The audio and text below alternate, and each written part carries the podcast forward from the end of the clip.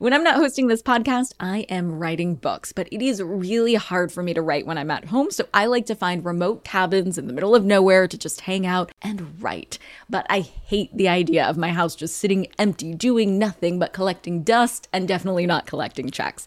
And that's why I'm an Airbnb host. It's one of my all-time favorite side hustles. Other popular side hustles are awesome too, don't get me wrong, but they often involve big startup costs. By hosting your space, you're monetizing what you already have access to. It doesn't get easier than that. And if you're new to the side hustle game and you're anxious about getting started, don't worry, because you're not in this alone. Airbnb makes it super easy to host. I mean, if I could do it, you could do it. And your home might be worth a lot more than you think. Find out how much at airbnb dot com slash host. I'm Nicole Lapin, the only financial expert you don't need a dictionary to understand. It's time for some money rehab.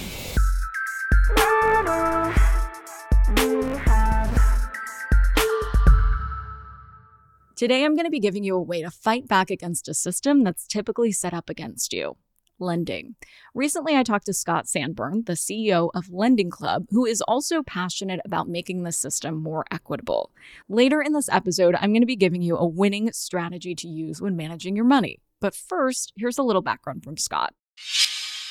So the traditional lending systems obviously didn't work for everyone. But first, let's talk about the folks that it did work well for. Like, traditional lending systems did work well for, I suppose, people that had money. Um, even, I, you know, work well. You you had the ability to go get a loan. And in the case where we started, if you look at personal loans, those went away when credit cards came, right? So basically what happened is banks as a whole said, hey, if you need access to, to cash, use this instead. And there's a reason that banks hold credit card assets on their balance sheet. And it's a reason why some of the biggest banks in the country also happen to have that as a core profit engine, is that is a very profitable vehicle for a bank. And for a consumer, it is a very convenient way to pay for stuff. But if you're actually using it as a loan, it's a pretty crappy loan. It's a high interest rate and it is a floating rate. So, you know, again, I would say, does it work? Yes. Uh, but does it work well for the for the actual purpose of borrowing money? The answer is no, because it's loaded with all of this, you know, all of these perks and benefits and, and bonuses that are, you know, gosh, they allow you to get, you know, discounts at Macy's or, you know, whatever, uh, gear from the Giants, right? They have all these fan-based programs that add a lot of expenses. I mean, the actual core function of getting access to low-cost credit is not actually great. It was not great. Yeah, and let's double click on that for a second. The other side, who it didn't work for. Uh, we've had a financial advocate, friend of the network, uh, actor Hill Harper on the shows. We've talked a lot about predatory lending and other systems that hurt people in marginalized communities. He said it really well, and this it kind of went viral on our socials, uh, that it's expensive to be poor, right? It's so true. It's definitely reinforced by these more archaic systems of lending. So do you agree with that when it comes to being expensive to be poor? I'd go even broader based. I'd say if you, again, go back to those days, let's when I joined Lending Club, two thousand ten, the company was very, very small then, still, you know, thirty, forty people.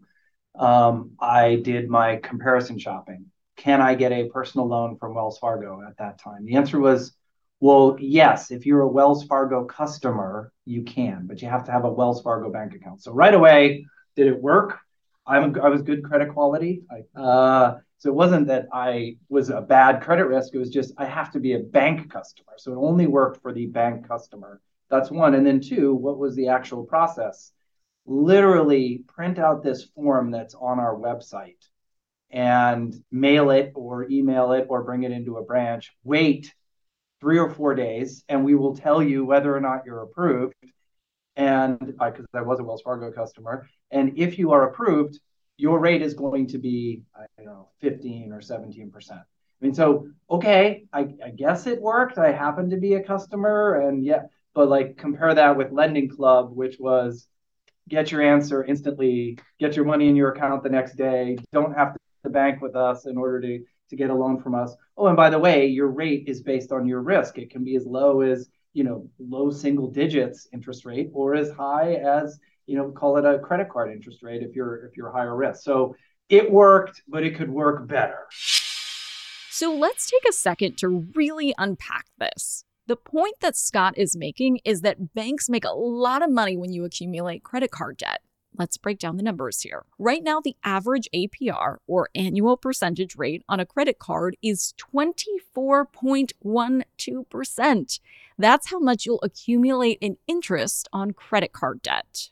Compare this to the average A P Y, or annual percentage yield, the average interest earned in a savings account in the United States. That rate has been zero point four percent. Yes, that is less than one percent. So what does that mean? This means that while your bank is making over twenty-four percent from you, you're only making zero point four percent from them. Here's how it adds up. Hold onto your wallets. Money Rehab will be right back.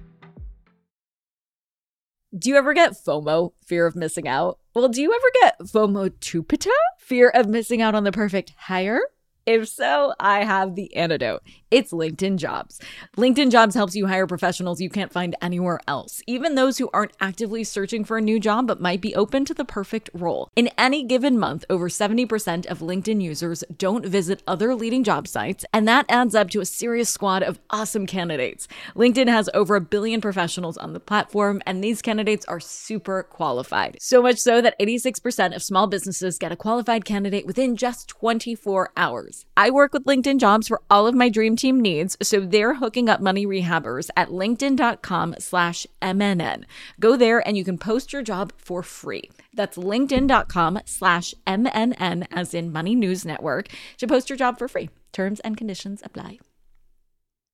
Money rehabbers, you have money hidden in your house. Yeah, just hiding there in plain sight. Okay, so I don't mean you have gold bars hidden somewhere in walls, treasure map style, but you do have a money-making opportunity that you're just leaving on the table if you're not hosting on Airbnb. It's one of my all-time favorite side hustles. By hosting your space, you are monetizing what you already own. It doesn't get easier than that. For me, hosting on Airbnb has always been a no-brainer. When I first signed up, I remember thinking to myself, self, you pay a lot of money for your house. It is time that house returned the favor. And to get real with you for a sec, I felt so much guilt before treating myself on vacation because traveling can be so expensive. But since hosting on Airbnb, I feel zero stress for treating myself to a much needed vacation, because having Airbnb guests stay at my house when I'm traveling helps offset the cost of my travel. So it's such a win-win. I mean, if I could do it, you could do it. And your home might be worth more than you think. Find out how much at airbnb dot com slash host. And now for some more money rehab.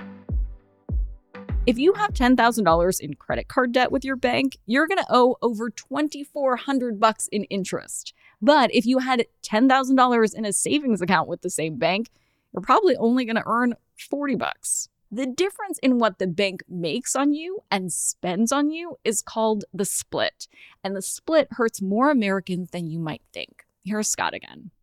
I think the one of the most eye-opening thing for people living in their own bubble is what percentage of the actual American population is de facto living paycheck to paycheck. You know, I think there's this idea that, oh, only people who aren't responsible have credit card debt. No, fifty percent of people with credit cards have credit card debt. fifty percent, one out of every two. So it's not this like, you know, splinter population of irresponsible people. It's everybody. And it's because cost of living has far, you know, forget the recent inflationary environment, right? Healthcare, education, housing has all far outstripped income. Lots and lots of people are living paycheck to paycheck. And all it takes for those people is temporary job loss or disruption to income, you know, medical emergency, divorce, all of these things that, you know, that's just life. And when that happens, they temporarily go upside down, right? And if they don't have a big enough savings cushion, um, then they're going to go into debt, typically credit card debt.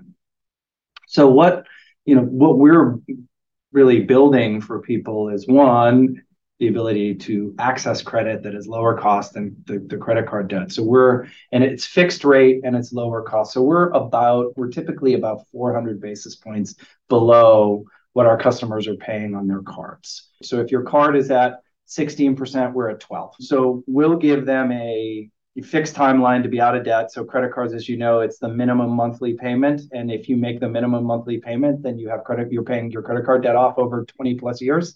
So, you know, we give people two, three, four, five year options uh, to, to pay the credit card debt down. Now that we've clicked in the bank, you know, what we're working on with people is really a, hey, let us help you stay on top of it. Now, okay, you're now you're on a path to paying off your credit card debt. What we're working on is, well, can we help you monitor your debt now? Because, it, you know, what you'd like to think is I paid off my credit card debt and then I sailed off into the sunset. And you do. And then three years later, life happens again. A tree falls on your car, you hurt yourself doing something. And so what we've seen is people come back. Half of our business is people who paid off their credit card debt and came back five years later. So we're trying to build something that helps people monitor that debt on an ongoing basis, stay on top of it, and then also creates opportunities for savings by integrating banking and saying like, hey, if you bank with us, can we give you a better rate on your personal loan? Instead of giving you cashback rewards, why don't we have the rewards go to pay down your loan faster? And oh, by the way, Uh, as we were creating savings, if you were paying, let me make it easy, if you were paying two hundred bucks a month for your credit card before, and now with Lending Club, you only pay one seventy, why don't you keep paying two hundred and we'll take the thirty and we'll put it into a high yield savings account for you. And at the end of your loan, you know, you'll have over one thousand dollars in savings that you didn't have before. And if you keep that habit up and, you know, we pay, we're like generally top three, top five, highest paying savings rates. So we're, you know, right now we're paying Uh, a four and a quarter percent for people. We're trying to create a really integrated experience that understands life happens. Uh, let's help you manage it. Let's give you easy, easy access to low-cost credit when you need it. But let's, when times are good for you, let's help you build up a buffer so that the next time life happens, rather than going into debt, you're able to tap the savings that we've helped you create. No, Scott, it, it's really important. It's it's awesome that you say that. It drives me crazy. And I argue with the likes of, let's just say, Dave Ramsey, who tells people to have a zero credit score because you should buy everything in cash. I'm like, cool, cool. And then life happens. Uh, there's no riding off into the sunset. You know, you know what happens. Uh, it happens to all of us. And you need debt or you need to take out a loan. So that's just more of a realistic approach. And I like it. And I appreciate it. So thank you. I was just going to say, yeah, well, I mean, we're a big thing for us is, you remember that getting credit used to be a good thing? Like you should get some credit. You should give yourself some credit. Like credit can be used strategically, and customers, you know, using it as a as a crutch versus as a tool, and knowing when you're using it. And, you know, both of those things are going to happen, but knowing when you're using it for what reason is really, really important. So let's break this tool down. And no, not just the tool of credit and debt, but a bigger picture tool, a strategy to help make sure you have more money coming in than is going out. So here's an example, and it's a little mathy, but stay with me. Say you're getting married and have five thousand dollars set aside for the venue. I'm going to try to contain myself and not rant on wedding prices, but I have told a money rehabber before to call off a wedding she couldn't afford. It is crazy out there. But anyway, say you have five thousand dollars set aside for the venue. You could write a check to the venue for five grand and be done with it. Or you could be strategic and find investments that will out-earn debt. So let's imagine a scenario that looks like this. Instead of giving your five thousand dollars to the venue, you could have invested it in I bonds when I told you to, when they were earning about nine percent. And then to pay the venue, you took out a personal loan for five thousand dollars at three percent. So yes, you took out a personal loan and paid three percent extra to do it. But at the same time, you're earning nine percent in interest on an investment, which means that overall, you're up six percent. See what I did there? So on the five thousand dollars personal loan, you paid an extra one hundred fifty dollars in interest. But on the five thousand dollars I bond, you earned an extra four hundred fifty dollars.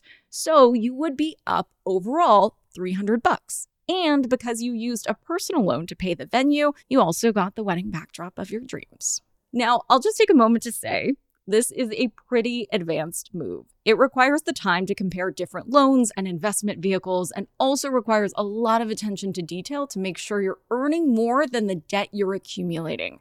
So if you're feeling overwhelmed with your finances right now, it's probably not time to try this arbitrage move. Plus, in this interest rate environment, taking on debt is more expensive. So if your credit score isn't where you want it to be, it might be too difficult to use your investments to outpace your loans. So if it's not the time to try this at home, don't beat yourself up, because acting on this information right now is not the takeaway from this episode. The most important lesson of all of this is that you should just shift your thinking. Maybe stop thinking that debt is always a dirty word and start looking for opportunities to leverage debt, credit, and your investments. For today's tip, you can take straight to the bank. Right now, some U S treasuries are earning more than five percent. If you have debt, like a mortgage or a car loan that's earning less than five percent, head on over to treasury direct dot gov, or an easier way to do this is download the Public app to see which U S Treasury investments can make your balance sheet net positive. Money Rehab is a production of Money News Network. I'm your host, Nicole Lapin. Money Rehab's executive producer is Morgan Lavoie. Our researcher is Emily Holmes.